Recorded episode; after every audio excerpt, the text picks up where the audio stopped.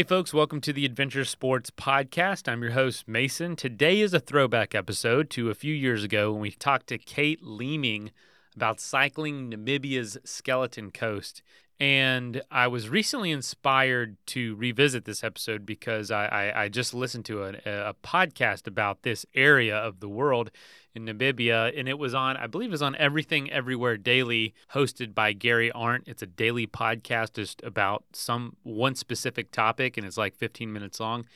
It's one of my favorite podcasts. This is a genuine recommendation. Gary has been on this show. We've interviewed him. I love his podcast. I actually support it monthly. I'm a huge fan. I listen to every single episode that comes out every single day. It's like part of my daily routine. And he talked about this area, and I was like, you know what? We had Kate on the show, and she has bicycled the length of Namibia's coast, basically. And it was unbelievable. It's sand dunes that go right into the desert, and it's the only place, I believe, in the world that lions hunt marine life. They hunt seals. And so there's this area where lions have evolved to know how to hunt seals. It's amazing. And it lives up to its name, Skeleton Coast. There's like whale skeletons on shore and old shipwrecks that just are there in the sand that have fluent coastline that moves around because as you know sand dunes tend to move around with the wind over time. And it's an amazing place and I'd love to go and I thought this was such a cool episode that we're shouting it out again and gonna gonna play it. And Kate has been on the show a couple times because she's biked I think she rode a fat tire bike to the South Pole. She's done all kinds of amazing things and eventually has aspirations to to go into space and do adventures in space. So true adventurer, awesome guest, and uh, yeah, let's go ahead and dive in.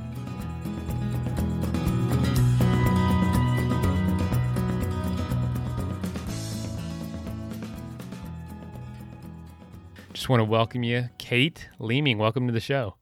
Thanks, Mason. Nice to be with you, I guess. Yeah, absolutely. I know we were talking a little bit before but this is always my very first question. Where are you coming from today, and, and where's home for you?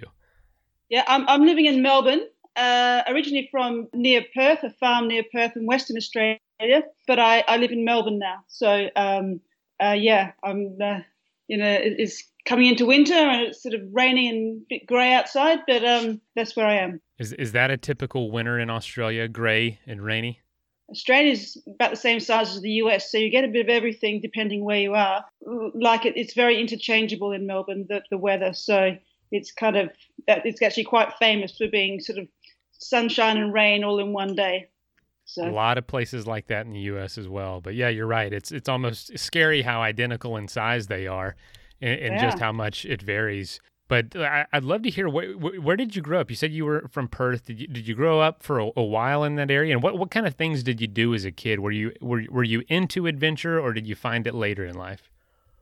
Yeah, no, I was. Um, so I grew up on a farm which is about um, 85 miles uh, east of Perth, and um, so it's like the nearest neighbours uh, five, so three and a half kilometres away, three and a half miles away. I mean, converting to miles for you.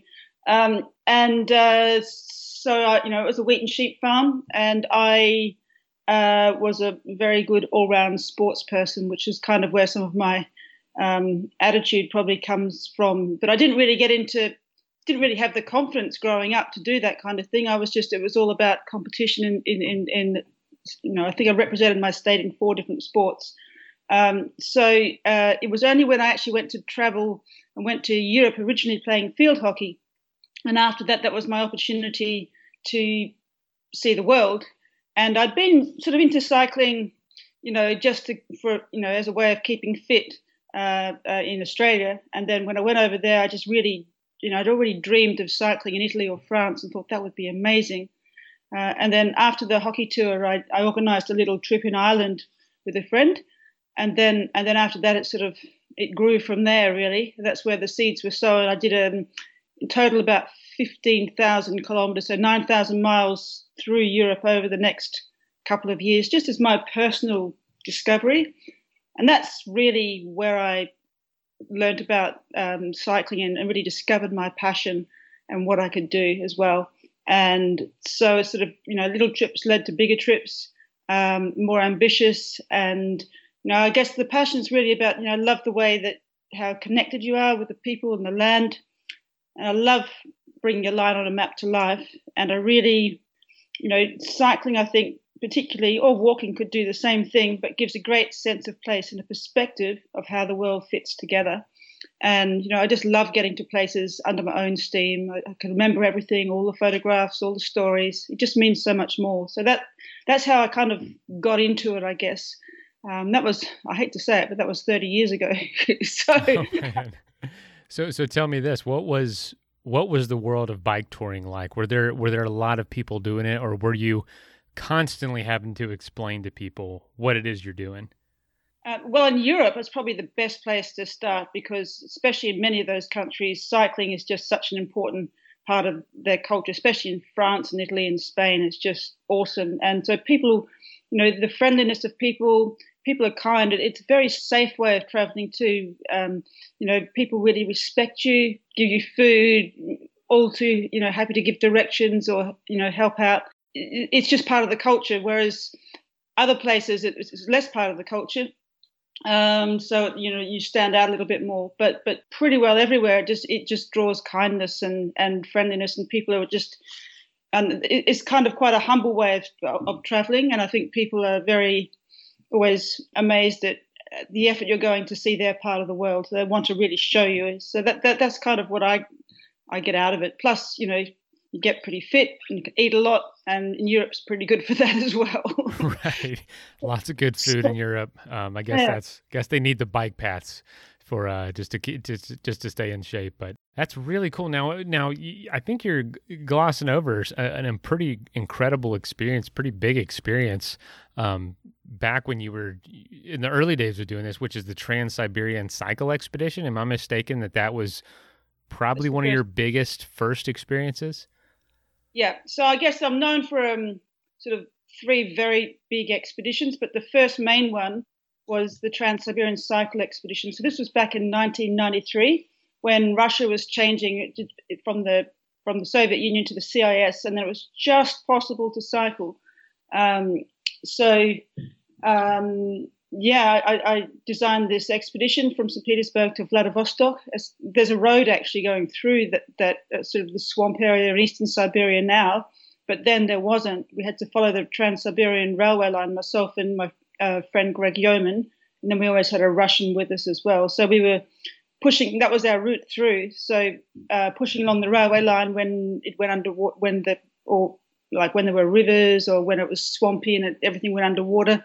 So pushing along the railway line, and that was our way to navigate. And there were little winter tracks along the side um, that were quite usable for most of the time, or forestry tracks. And then there were little villages that all the villages were along the railway line every, you know, 30, 40 kilometers. So, um, and it's a bit safer because there's bears out there. So, but not not really so much along, along the railway line because that's not safe for bears either. So, so this was yeah, that was back yeah, it was just such an incredible snapshot in time because, um, you know, growing up, you know, it was the Soviet Union and it was this place that, you know, we were fed all sorts of information as they were about us. And yet, you know, they were such almost embarrassingly friendly people, just, you know, just would give you whatever they had, really supportive, loved the idea of cycling. In communist times, we would have been heroes uh, in each town and, treated as such by the mayor. So we used to stop find the town leader. They would look after us, and then we'd, we'd get to the next place, you know, 100, 130, 140, 50 kilometers down the road, and it'd be the same thing again.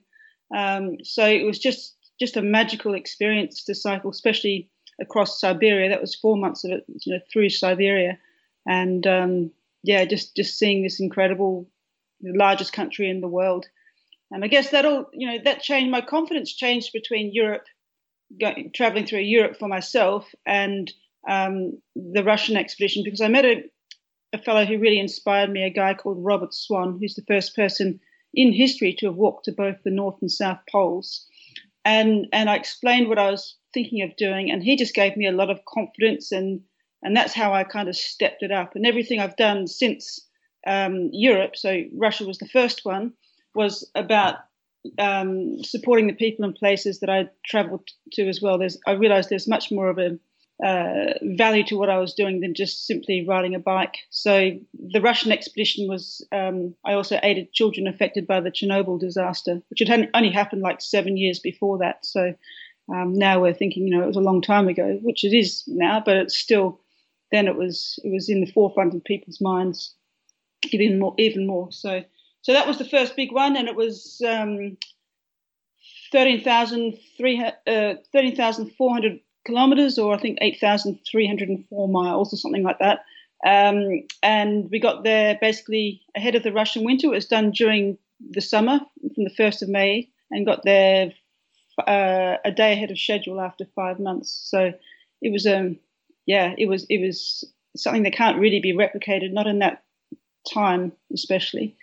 Um, so yeah, so that was the Trans Siberian. Um, then I didn't do any adventuring for 10 years because I discovered the game of real tennis, or in the US it's called court tennis, which is the original game of tennis. I was working in a, in a health club in London. I discovered this game, and uh, after two years, I got pretty good at it, became a professional. And so I was really, uh, that was my next adventure, really. It wasn't out there, it was, a, it was a different thing. I was pushing myself as a sports person, as a professional sports person. And I still, that's still the other thing that I do. Um, but now I'm not really competing in the same way. I'm more coaching and and and doing all the uh, very specific things that a real tennis professional does. So that game is played in uh, basically in four countries in the world: in, in the US, in Australia, the UK, and France. Um, in France, it's called Jeu de Paume, and uh, it's it's a it's a very magical little world. There's about twelve thousand people in the world who play. So that's what I'm doing. Uh, when I'm not writing. um, so, uh, but then when I came back to Australia, I really wanted to see how my own country matched up. I, I sort of, so I once I was ready, I was working as a professional here in Melbourne. That's why I came to Melbourne. But then I organised the Great Australian Cycle Expedition because I'd seen lots of other parts of the world, but I wanted to see how my own country matched up. And this was um, 25,000 kilometres, so in miles, 17, 17 right. So you think mainland uh, Australia is about the same size as mainland US if you take Alaska out, um, and if, if, you go around the edge of Australia, it's about. I'm going to speak in K's now because I can't convert to all the time. Um, no, our our listeners are used to it, so you you feel free to stick to what you're most comfortable with.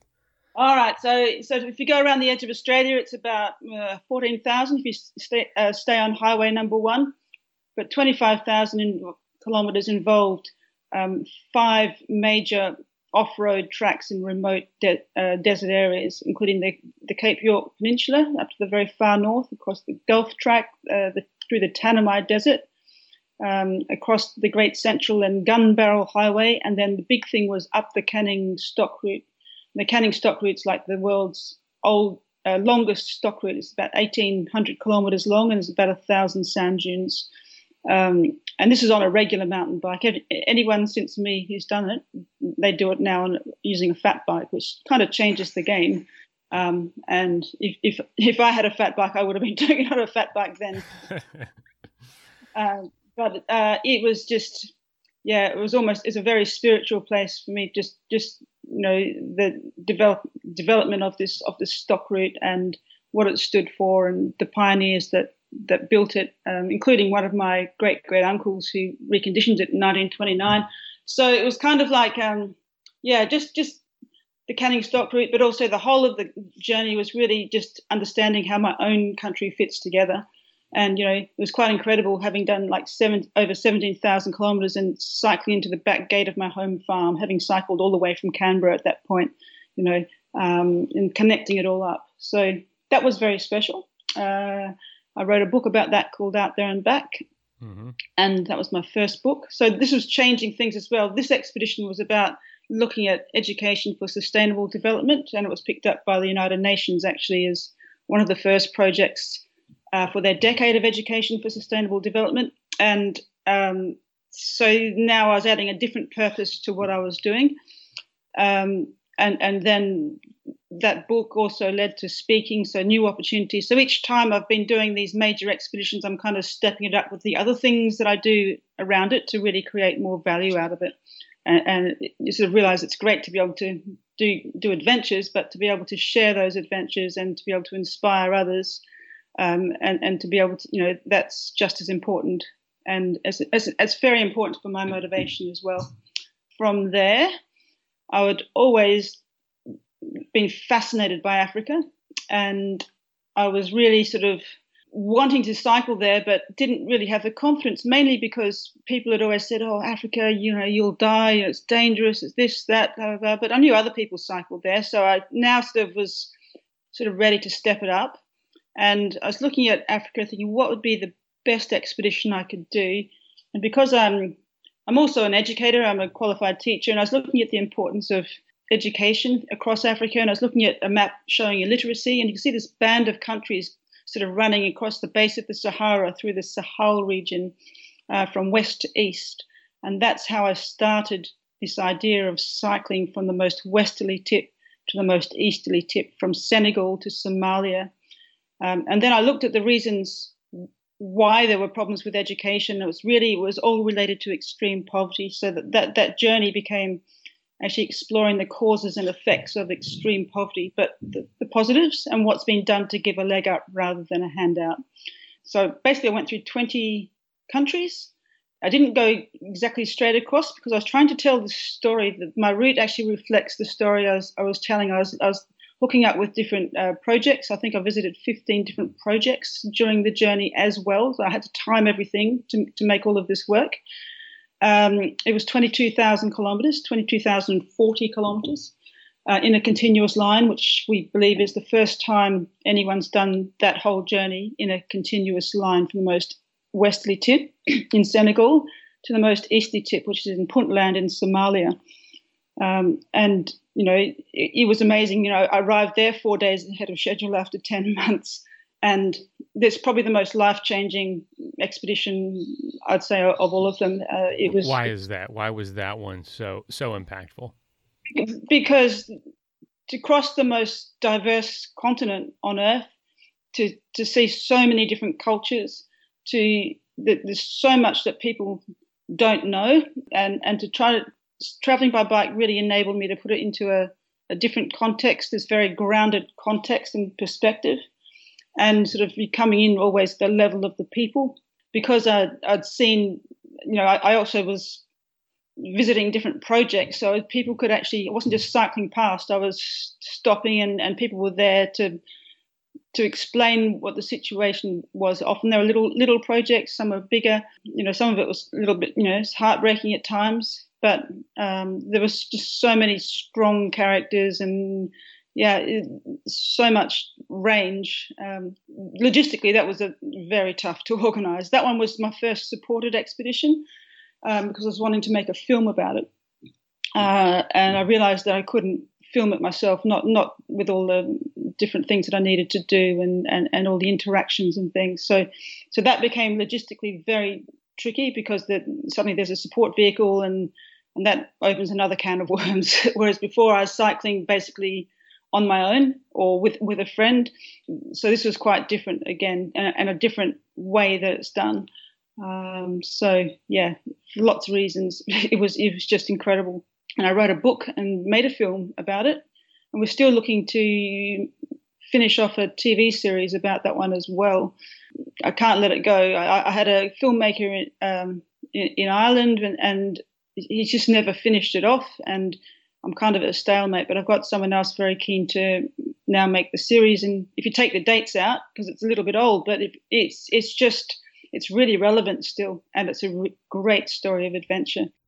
That's interesting because you know, for for a lot of folks, a lot of people we talk to, it, it feels like the one that really sticks out to them is is their first big adventure because there's so many feelings that you experience for the first time, and um, it's usually not you know the adventures that have a film crew. So to hear you say that was the one that that changed you the most or that was the most impactful is, is very interesting very interesting to hear. Well it's they're different and they're all great. And each one like often people say what's what's your favorite adventure? I always just say the last one because because like, like i can't have thought of that last one without all of the other experiences before that. So it's like i'm growing from from europe and then you know stepping up the Russian one. I mean, it was really special. It was amazing, and you know, in fact, cars you couldn't be done supported because cars couldn't get through where we're getting through this that 1500 kilometers of swamp. Cars couldn't get through there. Um, so only bicycles, in fact, not even motorbikes could get through there in the summer. So that was really special at, uh, for lots of other reasons. But I think the, the difference with the African one was also being supported made it different because although I did everything in a continuous line, if I needed to go off somewhere um, to see something and it was you know 200 kilometers off off the route, I could still do that and then come back and start the line. So it gave a bit more flexibility. Um, and it didn't mean I worked any less. It's actually it was actually more difficult to put together being supported than unsupported, and it cost about four times as much. so, so to make it happen was by far the hardest thing. Um, it was a much bigger budget over that period of time, so to make it happen was very difficult. And then the hardest thing about the journey was actually managing the team. it wasn't Africa. um, uh, so, you know, I'm out there on a bike, yet I have to manage a team, and I had to learn quite a bit about that as well. Uh, not everyone was always the right people for the job, but it was very difficult when we're under very different circumstances. So, I mean, all of that was a learning process how to get that story out that's meaningful to other people. And and I guess I was able to get a little bit deeper because we were, you know, I was visiting all these different projects as well so it, it, it changed that side of it. And one's not better than the other. It just depends what you're trying to do with whether it's uh, supported or unsupported. It, it, just depends what I'm trying to do with the expedition. I've, you know, still, you know, done more recently. I've done both, mostly mostly because I'm trying to film it. It's been supported, but um, as I said, that that requires different things, and supported doesn't necessarily mean I've got a car sitting next to me all the time either. They're often off doing other things and I'm riding alone. So, you know, and I don't, and I usually ride with extra bags on my bike. So I'm equipped so that if we do get separated, uh, I can still manage okay. Um, so that that's it, it's different. If, if people think of you differently, whether you've got a, a bike packed with bags or not, as well. Um, and certainly, there's they treat you with more intrigue when you've got a bike loaded with bags. um, so you know, just making sure that I'm carrying my cameras and my sleeping bag and food and water and that kind of thing. It's kind of yeah, it means you're not 100% dependent on the support crew. Let's take a quick message break and hear from the folks that help make this show possible.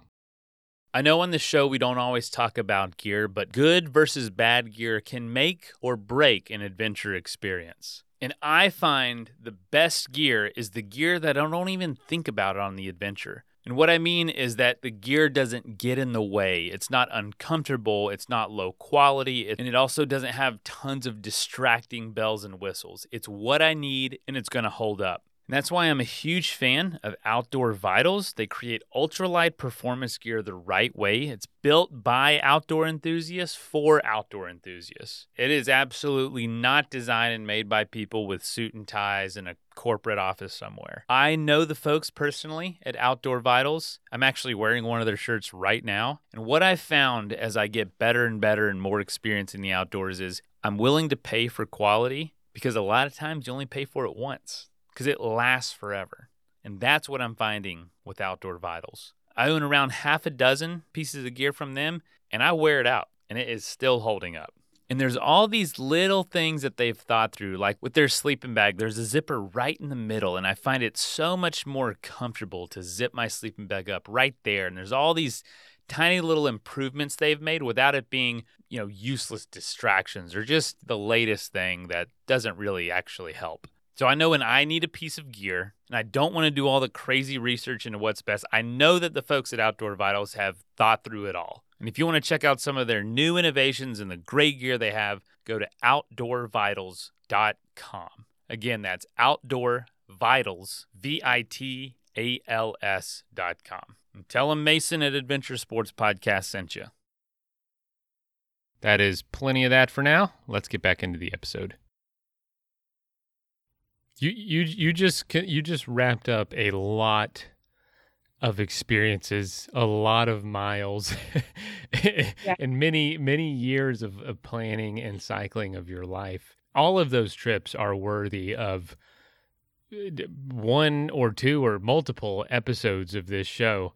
Um, which makes it difficult to interview somebody like you because it's like, well, oh my gosh, where do you even begin? The amount of things you've seen and experienced, uh, so incredible. How, how have you been able to do this with your lifestyle? Take off this much time? I think people are always interested in that part, just because they they don't know where to start in their own lives. Well, all of the ones that I've explained so far have been job ending, so because they're that big. Um, yeah. So you know, I've, I've had to leave my work twice at the Royal Melbourne Tennis Club because for the Australian one and then the African one. But now I've I've got a different situation. So um, if I because uh, most of my journeys have been a bit shorter, um, but if I explain, I'm actually my next real serious goal is to cycle across Antarctica via the South Pole. Um, so ever since the African expedition, or since I wrote a book and so on and so forth, after that, I've been working towards this idea. And first, you know, back in 2013, I was just trying to work out a whether it's possible, what kind of bike I needed. I have no experience of the extreme cold. I'm good at the extreme heat, but not the extreme cold. So I needed to. So I got a team of experienced um, people. Australia's best polar explorer, uh, Eric Phillips, a, a fantastic adventure cameraman, a, a, filmmaker, Claudio Von Planta. If you ever think of Ewan McGregor and Charlie Boorman's motorbike journeys, long way round, long way down, now long way up. Um, he's the director of photography on those. Oh wow! Uh, that's what people know him from. But I connected with him before the African journey, and then I thought, oh, I'll just ask him to see if he'd be interested in, or know of someone who could maybe start filming um, the Antarctic uh, expedition, and he said, "I'd like to do that." So okay, so so so um, Claudio and I remained friends, and he's he's uh, actually come out on three of my polar training expeditions, filming them. Um, so and another chap, also a, a, a photographer, filmmaker. So we went up to Svalbard, and the bike itself you might find pretty interesting. It's I was trying to think, okay, yes, you need a fat bike. Anyone who's done this canning stock route or since me used a fat bike, I thought, okay, so you need a fat bike for the snow because you need the the fatter tires to to create uh, sort of float over the snow as much as possible. But then I discovered I went to North America, um, and I because obviously you deal much more with those kind of conditions, the snow and the cold. Because I was a bit nervous about doing that in Australia. Um, so to cut a very long story short, I ended up connecting with a guy in Philadelphia, Steve Christini, who'd made um, an all-wheel drive mountain bike, and it's basically it was the only system that looked to be um, robust enough for the kind of conditions I was going to put it under. Uh, and it's a shaft drive system. It's quite un, quite like it's it's not external chains or anything. It's it's actually built into the frame, and it sort of starts with a a, a gear opposite the drivetrain at the back on the rear hub, and and basically turns a rod that drives through the the frame basically up essentially up um, the seats stay uh, across the top tube crosses over at the head tube and then sort of runs drives a rod that runs parallel to the front wheel to drive the cog. That makes sense. I'm actually looking at a picture and i'm following uh, along while you're talking and yeah that's yeah. that's uh, interesting very interesting. Yeah and and it, it seemed and it's really like it's an amazing piece of engineering because you, you think that would be difficult to push but it's not, and it really is truly all-wheel drive. So in other words, it, it only the front wheel only engages when the back wheel slips. So it's got applications for everything from going over soft surfaces to going downhill, cornering, for example. Not that I'm a downhiller, um, but um, I just thought that this might be really worth a try. So um, I managed to connect with him because he's mostly been making um, motorbikes like for the U.S. Navy SEALs and things. These incredible all-wheel drive motorbikes, but he has a passion for bicycles, and uh, he made me the first prototype, which I took to Svalbard with my team, and we tested it. And it wasn't perfect, but we thought uh, thought mm, this has got a lot of potential. Um, there were different reasons why that how that and how that could be improved.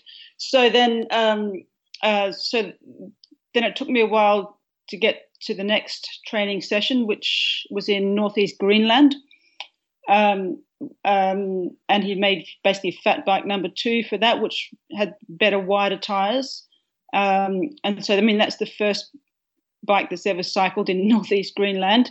Um, and that was an amazing little practice. Um, but it was not really cold enough. Uh, it was melting a bit soon, so it wasn't particularly cold. Uh, but it was still all learning uh, for me. He has virtually no experience in extreme cold.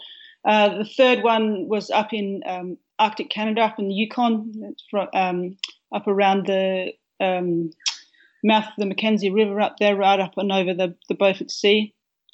That was incredible as well, up in Canada. So um, that was fat bike number three, and fat bike number four was trialed in uh, Iceland.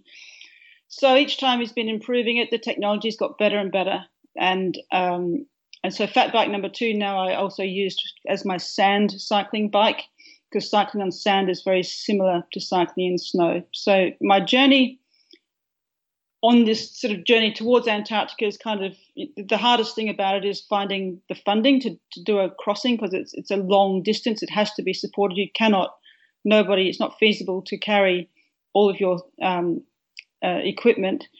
So the expeditions that I've been doing, so I actually have done one on each continent, but the yeah. one that we were going to talk about the most was the one in on the African continent, which is in Namibia, where I actually made the first bicycle uh, crossing of Namibia's entire coastline.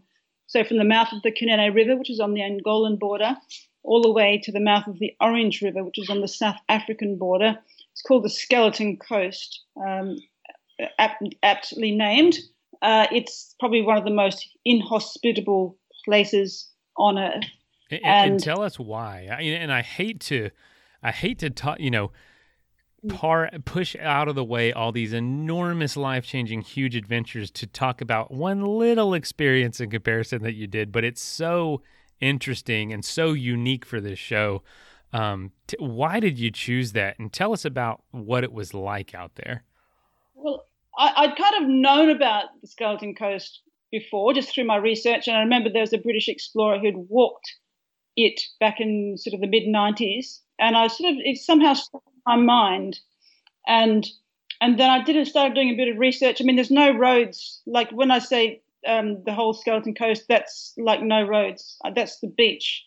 Um, you are just, so people know, biking on the beach itself the beach, but the beach is is is what like it's wild and it's really remote. So, um, so out of the thousand miles, half of that was absolutely roadless, and that includes cycling also through the Namib Desert, which is the oldest and one of the driest deserts in the world. It's through massive sand dunes, and um, those sand dunes, when it hits the the Atlantic Ocean, it just they just drop off, you know, 100 meters or more into the ocean. So it's it's it's unbelievably spectacular. It's it's wild because it's it's the desert and you've got the South Atlantic coming in and it's got this constant uh, southwesterly uh, I say wind, gale. it's probably one of the windiest places. There is most constantly windy places. Great for surfing. A couple of spots there for those who are surfing, and not not me, but but um, it's it's a very treacherous coastline, there are, you know, over through history, thousands of shipwrecks, um, and some of them are still there, and they're all. It's the most corrosive environment for metal. They're all rusting and gone and disappeared. Um, people died out there. You know, people, animals, everything. It doesn't. People, they don't survive, um, and so I, strangely enough, chose to go from north to south for two reasons. One, I thought it would tell a better story with what I'm doing and two, I'm choosing to go into the wind um, because I need that mindset for Antarctica, and this was the best way I could do it. You know, no roads and um, into the soft conditions, really soft conditions quite often, um, and into this powerful gale where it was knocking me around. I sometimes I was only going walking speed. You know, it was like that. So I was just trying to work through in my mind. You know, this no roads, no markers. So it's just like no points of reference. I'm just just head down and really, it's it it seemed tough, but I was expecting I was expecting the the fight as such, and and to get through that, and and and it really helped me work through that. You know that journey was really great mentally to to to really test what I can do, um, and it was just such a privilege, you know, to be able to do it. Um, you know, there was there's endem- lots of endemic species. There's um, the desert lions, for example, that live live in the north, and they were nearly completely white, entirely wiped out. But uh, there's now about 130 to 150 of them. The, um, there's they're not a different um, species, but they're sp- very specifically adapted uh, to those conditions. And um,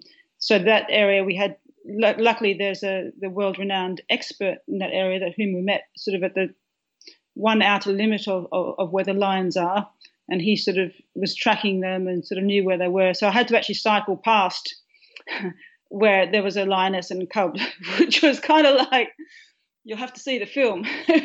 Unreal. unreal. You're cycling i mean it, it's all sand. Dunes sand dunes like you said just going right into the ocean and there are it is literally only the only place in the world that lions actively hunt seals mm-hmm. correct correct they actually this only place lions actually have known now to, to get into the water to actually hunt seals to, to oh lions cats don't the water usually cats you know so these you know they, they're just magnificent animals so i didn't luckily didn't actually get to see one face to face. But um, um, what we learned from Philip Stander, the the expert, is just just incredible. Um, um so there's that, and then in, in, there's, there's, incredible shipwrecks as well. Um, some of them is quite haunting. Some of them. And there's one very famous one, the Eduard Bohlen, which is uh, now um, about 500 meters off the beach when it was grounded, it was 500 meters out to sea. So that the the, the beach has, has grown by a kilometer basically since 1909. So it's just interesting to see how the you know the, the coastline also changes. Um, yeah, uh, uh, met some incredible people.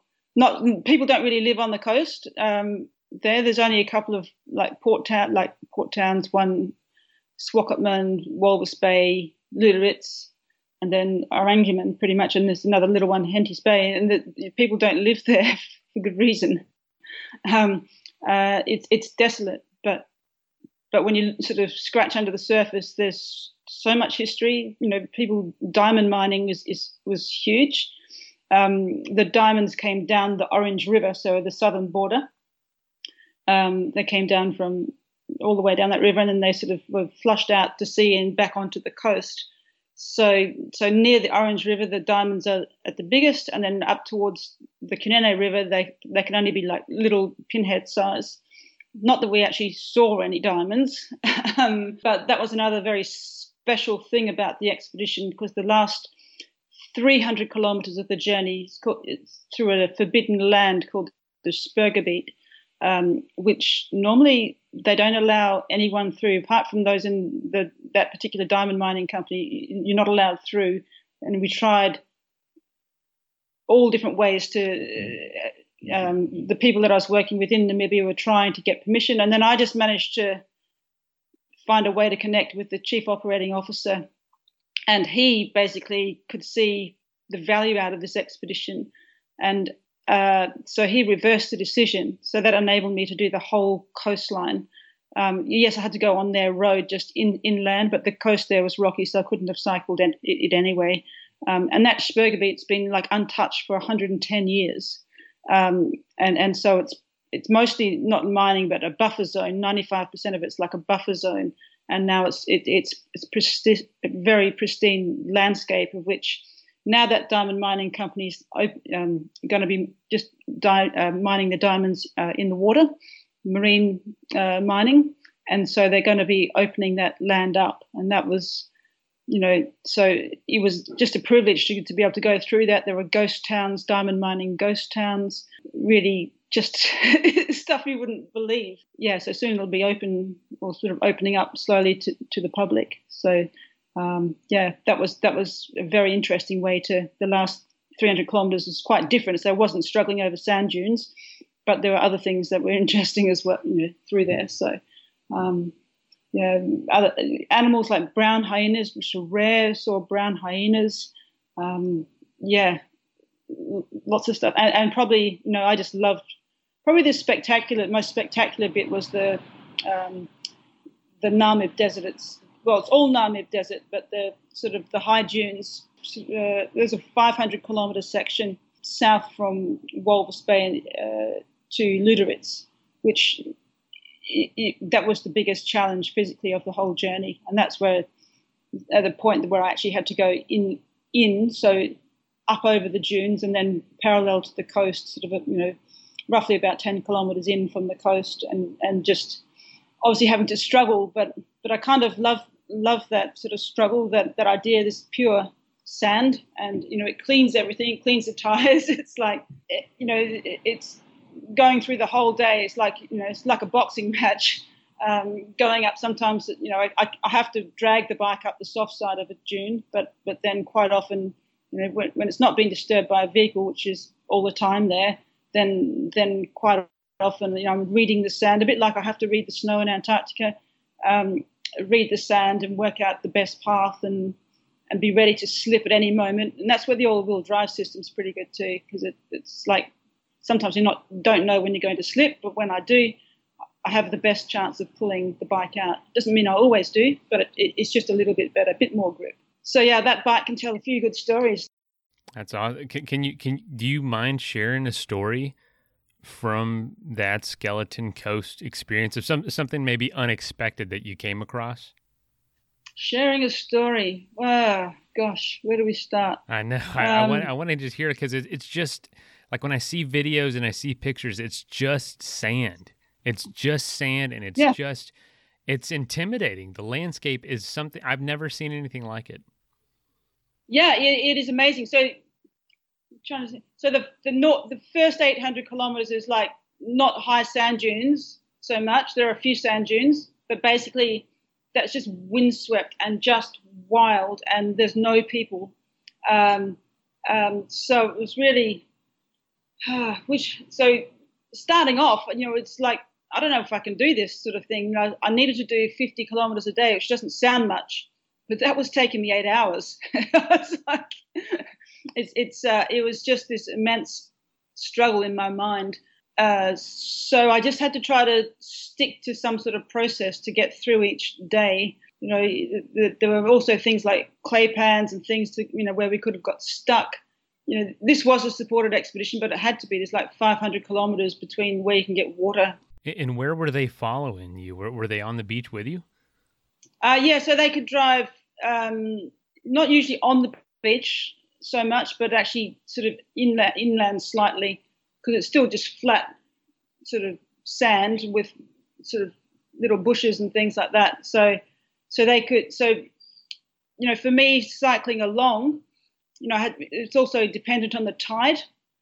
So when the tide was out, it was actually I could actually make reasonable progress along the beach, maybe go even 10 kilometers per hour or something like that, which if you add it up all day, that's not bad. But then that only lasted that for maybe two hours or less, and then the tide starts coming in, and that means it, it pushes up and washes over the soft sand. So I'm just pushed out onto the soft sand, which is really hard. Or sometimes I'm just trying to miss the waves, like the the, the wash of the waves, and so I'm sort of not going in a straight line. I'm trying to the beach is kind of scalloped because of the way uh, the waves wash, the water washes the sand uh, and it's changing by the hour. By you know, so it's just this wild place. And I guess that's it. Just being in touch with this and having to work. You know, you can't just get on a road and off you go down. You know where it is. You, you can switch off and look at everything around you. I, I'm focusing on every single pedal stroke, and I'm constantly trying to work out which is the best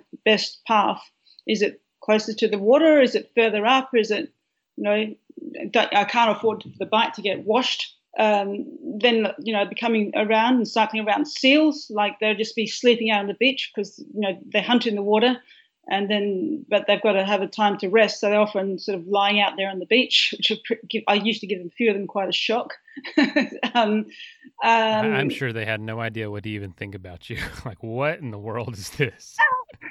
sort of Let's take a quick message break and hear from the folks that help make this show possible. That is plenty of that for now. Let's get back into the episode. So you should see their little faces that go ah, and then they run.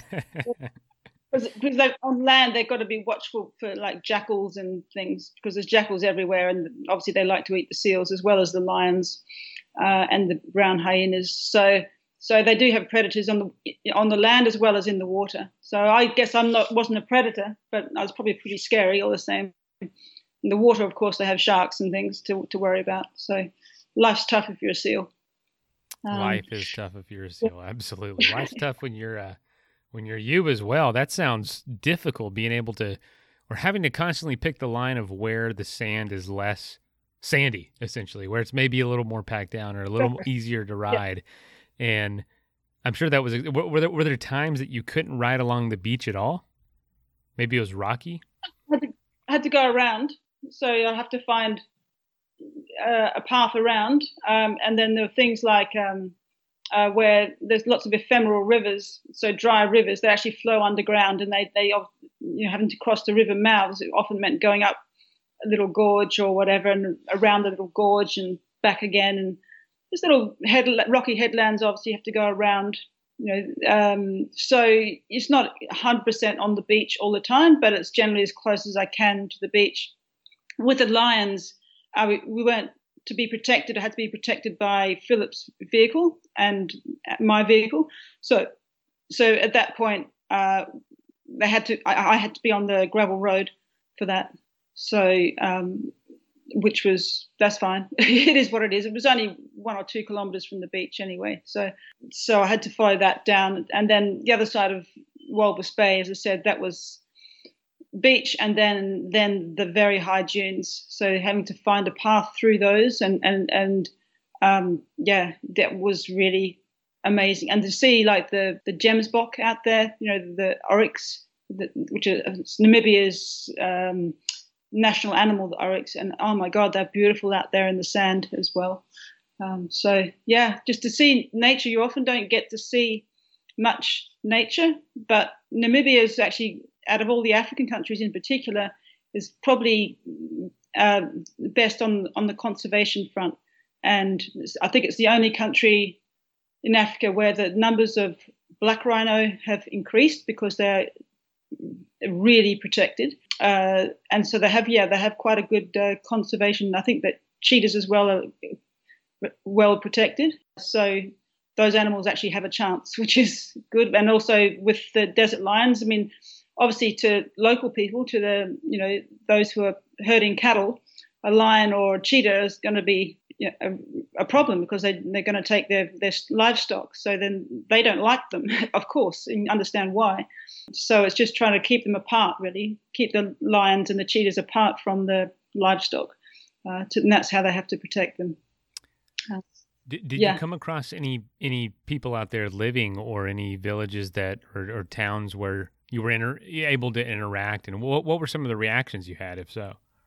Yeah, so away from the coast. So coming up to the start, I'd arranged to um, to stop at stop off at a village called Puros, which is about uh, 130, 150 kilometers from the Cunene River mouth, um, and it's a, a Herero and Himba village, and they herd cattle. They're starting to get a little bit of tourism.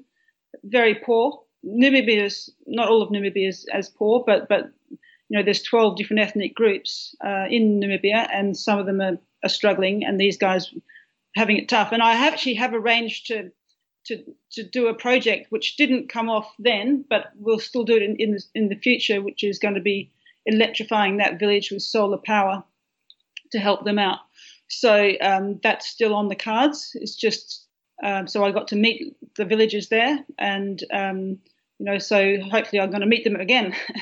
Um, so that was a really fantastic experience. And the, the Herero women uh, still wear these sort of um, unusual head headgear with which represent the the horns of a cattle.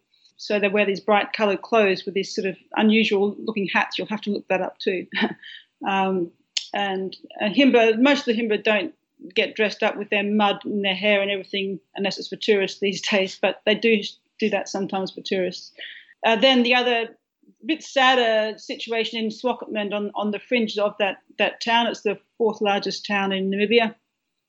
There was a slum that we got got to see and got to go in there and meet some of the people and hear their stories. And um, uh, it's it's pretty sobering stuff. And to see how they're, they're living, it was just you know just on the edge of the town. And sort of 20 years ago, people just coming there for work. There was no housing, no work, no housing. So it starts as temporary housing and it just grows to a town of about 20,000 people. And it's just yeah. Um, that was a really heart wrenching experience, I would say. Uh, yeah, um, I'm mm. still looking to help those guys, and they even have problems with a new type of hepatitis, hepatitis E, and and I, I, think I might have connected an expert up to go and have a look when COVID's under control there. Um, so Namibia is actually quite a sparsely populated country. There's only under three million people there in the whole country, and and obviously the coastline doesn't support a lot. um, um, but but inland, you know, there's a lot of desert as well. So there's the Kalahari Desert as well. Um, but still, it's still a beautiful place. In some in some ways, it has a bit of a feel of like northwest of Australia. It's it's sort of a bit like that. Um, not that you've been there, but um, yeah, it kind of feels. I love that space, and and yeah, there's something about it. It's it's a special, really special place. What do you think the place taught you more than anything? The place taught me. So the journey, uh, look, the whole time I just keep telling myself oh, I'm so lucky, so privileged to be doing this, to be able to pedal my bike down a beach. How did I end up here? Like, it, it, but it was it was incredible because of the adventure and and and the chance to explore stuff. You know, things are changing all the time. The beach is changing all the time.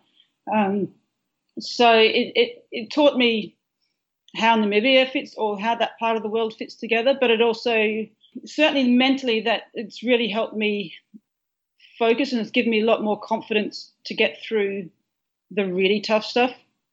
Um, like I, I'm, I'm, not showing off or anything, but I think I know how to do that. I think I, I know the mental processes, what's required, how to almost trick my mind into getting to the next next hurdle. Um, it, it, helps put life in perspective. When you have that, that kind of a challenge, it helps to put everything else back in perspective and what's important and what's you know what's possible, what's really possible. I mean, a lot of people look at this and how the hell did you do that? But it's all possible when you take it step by step. And and it, it's a little bit about what you expect. And yes, I had a time limit, and yes, I had to do it within a certain time to make it work but but I had to to think of it logically and and to think, okay, well, look, if I'm going five kilometers an hour for a while, so be it. I just keep going.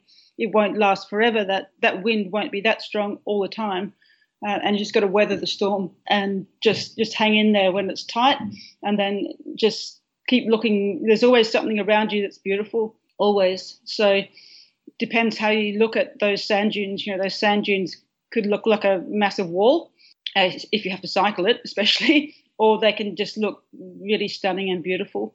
And if you choose to to take that snapshot and to look look at something really beautiful, you'll always get through. Yeah. Do you struggle with that, or does it come pretty naturally to you to to see things in a positive light, or is it a constant battle?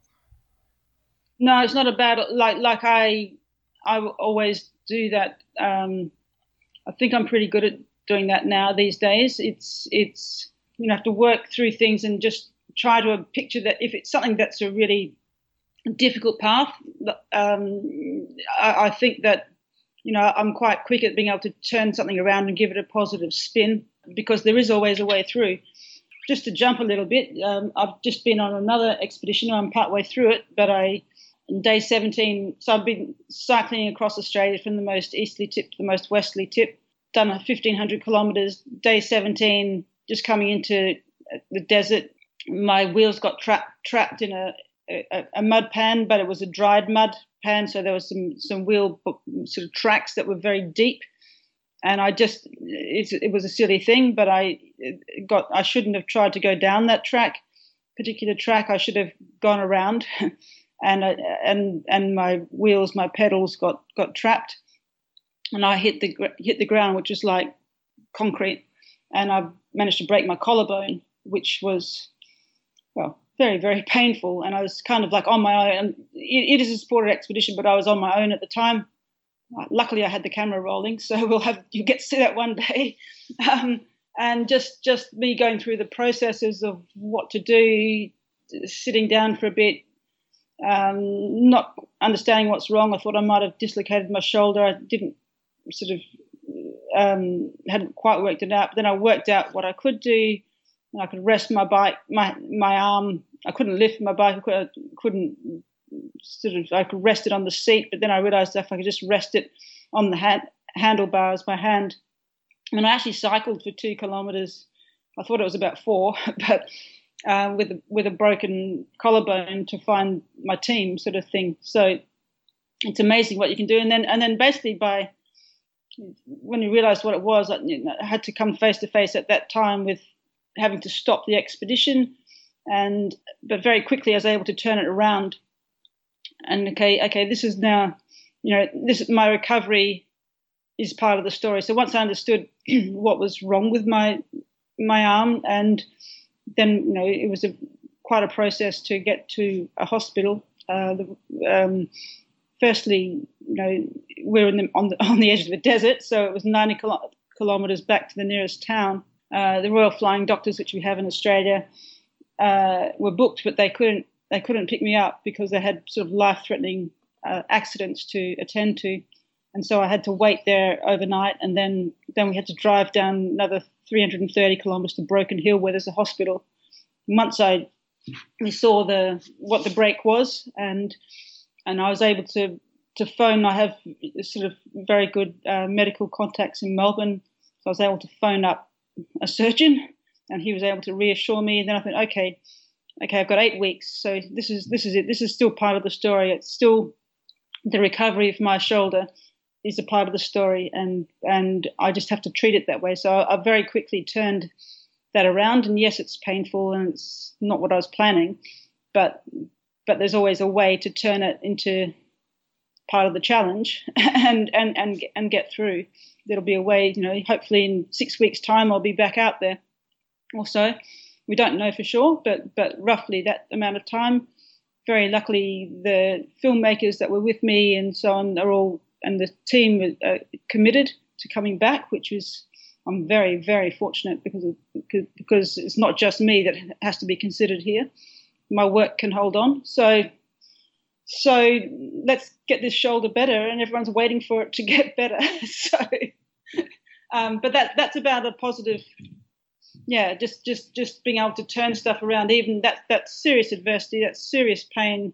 But actually i think i do have the ability to step back put the perspective on it and work out how to get better. There's no good just dwelling on what it is. You know the best way to get better is to actually imagine that path keep the options open. It's still got to be adaptable, but but but to imagine that path and and I, I guess I'm quite goal driven in that respect. You know, I, I, like things to work towards. I would get a bit lost if I didn't. I'm not one of those adventurers who just goes out there with no aims or anything. I, I, I do need you know solid things to, to work towards um, for sure. Well, well, tell us about you know you've got you've got the uh, Antarctic Antarctica expedition out there somewhere. You're, you're making that happen, and, and to finish this uh, Australian expedition, is there is there any other major continent or or experience that's on your radar radar that you'd really like to achieve? Uh, yeah, there are a few. Um, um, actually, just before COVID, I was finishing off the series of the doing a co- uh, expedition in each continent, and I was in South America, and I'd gone out there and I'd cycled through it's basically a, a journey through the Andes because I was doing altitude training for Antarctica as well as obviously being a, a, worthwhile expedition. And this one was kind of definitely altitude. So through southern Peru, I was in Bolivia. The idea was to continue down through Bolivia. I was, was going to cycle up some of the world's highest cyclable uh, paths, um, some not that cyclable, but the idea was to, to, to finish on Ojos del Salado, which is the world's highest volcano and the second highest mountain in the Americas, um, just under 7,000 meters there uh, on the border between Chile and Argentina.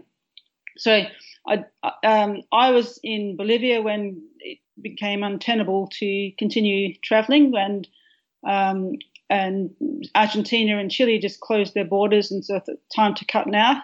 So I managed to get the last commercial flight out of Bolivia. So um, I'd love to be able to finish that one off. There's six weeks still left of that, so sometime I'd like to be able to finish that one off.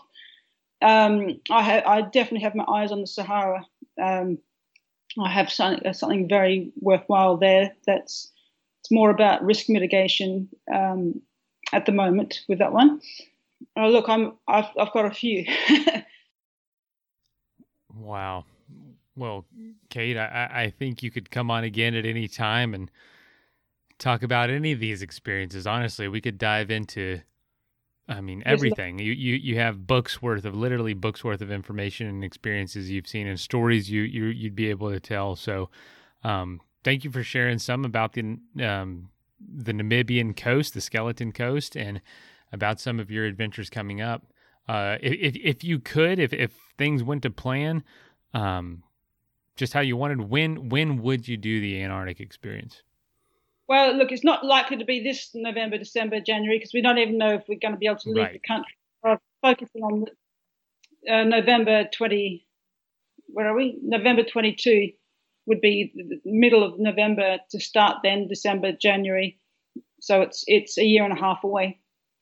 Um, that that's that's the nearest. I'm just, but as said, you know, if I can find the sponsors right now, then we can make something really good with all the marketing and uh, and you know now I've got this path with this first TV series Diamonds in the Sand which is about the Skeleton Coast expedition. So that's I'm really proud of that because that's it's one thing to do an expedition it's another to capture it properly on film and then it's another to make we've made a film and then to make a series out of that and what I've learned about filmmaking in that process or storytelling uh, you know that goes into the next thing. So um, so I've got that one out. We're trying to we're, we're, filming this Australian expedition, making you know so there's a lot of filmmaking going on. So with um, Antarctica now, we're certainly in a position with the filmmakers etc to also make something really worthwhile. So for sponsors, it's not just supporting me. It's that's the first thing, but um, obviously it's they can get a lot of value out of it through what we can create. You know, um, the current series I think is already in front of more than 100 million people. So for sponsors, that should be really worthwhile. Um, um, so, and hopefully it'll be sold to, to more as, as, well. So there's that. Um, um, and obviously with the education program, I've got something working with Dulwich colleges, which is like it's about 10,000 kids. So there's a lot of other different values out of that expedition as well as you know. So if anyone is looking to sponsor, um, give me a call, contact me. There you um, go. Yeah. There you go. Wonderful. Well, Kate, thank you for joining us again on the Adventure Sports Podcast. We'll have to catch up in a couple years. I guess is the we'll just keep it every few years. We'll just we'll just book you in to have you on. Um, yeah. And where, where can folks find you? I've, I've got your website and I've got the social media. Is there anywhere else? Uh, no, I mean, I mean, if you use my website, you, you can go kateleeming.com and breakingthecycle.education go to the same place. Um, kateleeming.com is a bit easier to remember, that's all. So you, you can see, you can catch up with all of the expeditions on there. Um, you can contact me through that. Um, and as you say, Facebook, uh, Twitter, uh, Instagram. I'm on all of those, so um, th- that's the best way to get in touch. Wonderful. Yeah. Well, thank you again, and uh, yeah, have a wonderful day, and uh, we'll talk soon. Thanks, Mason. Lovely to talk with you.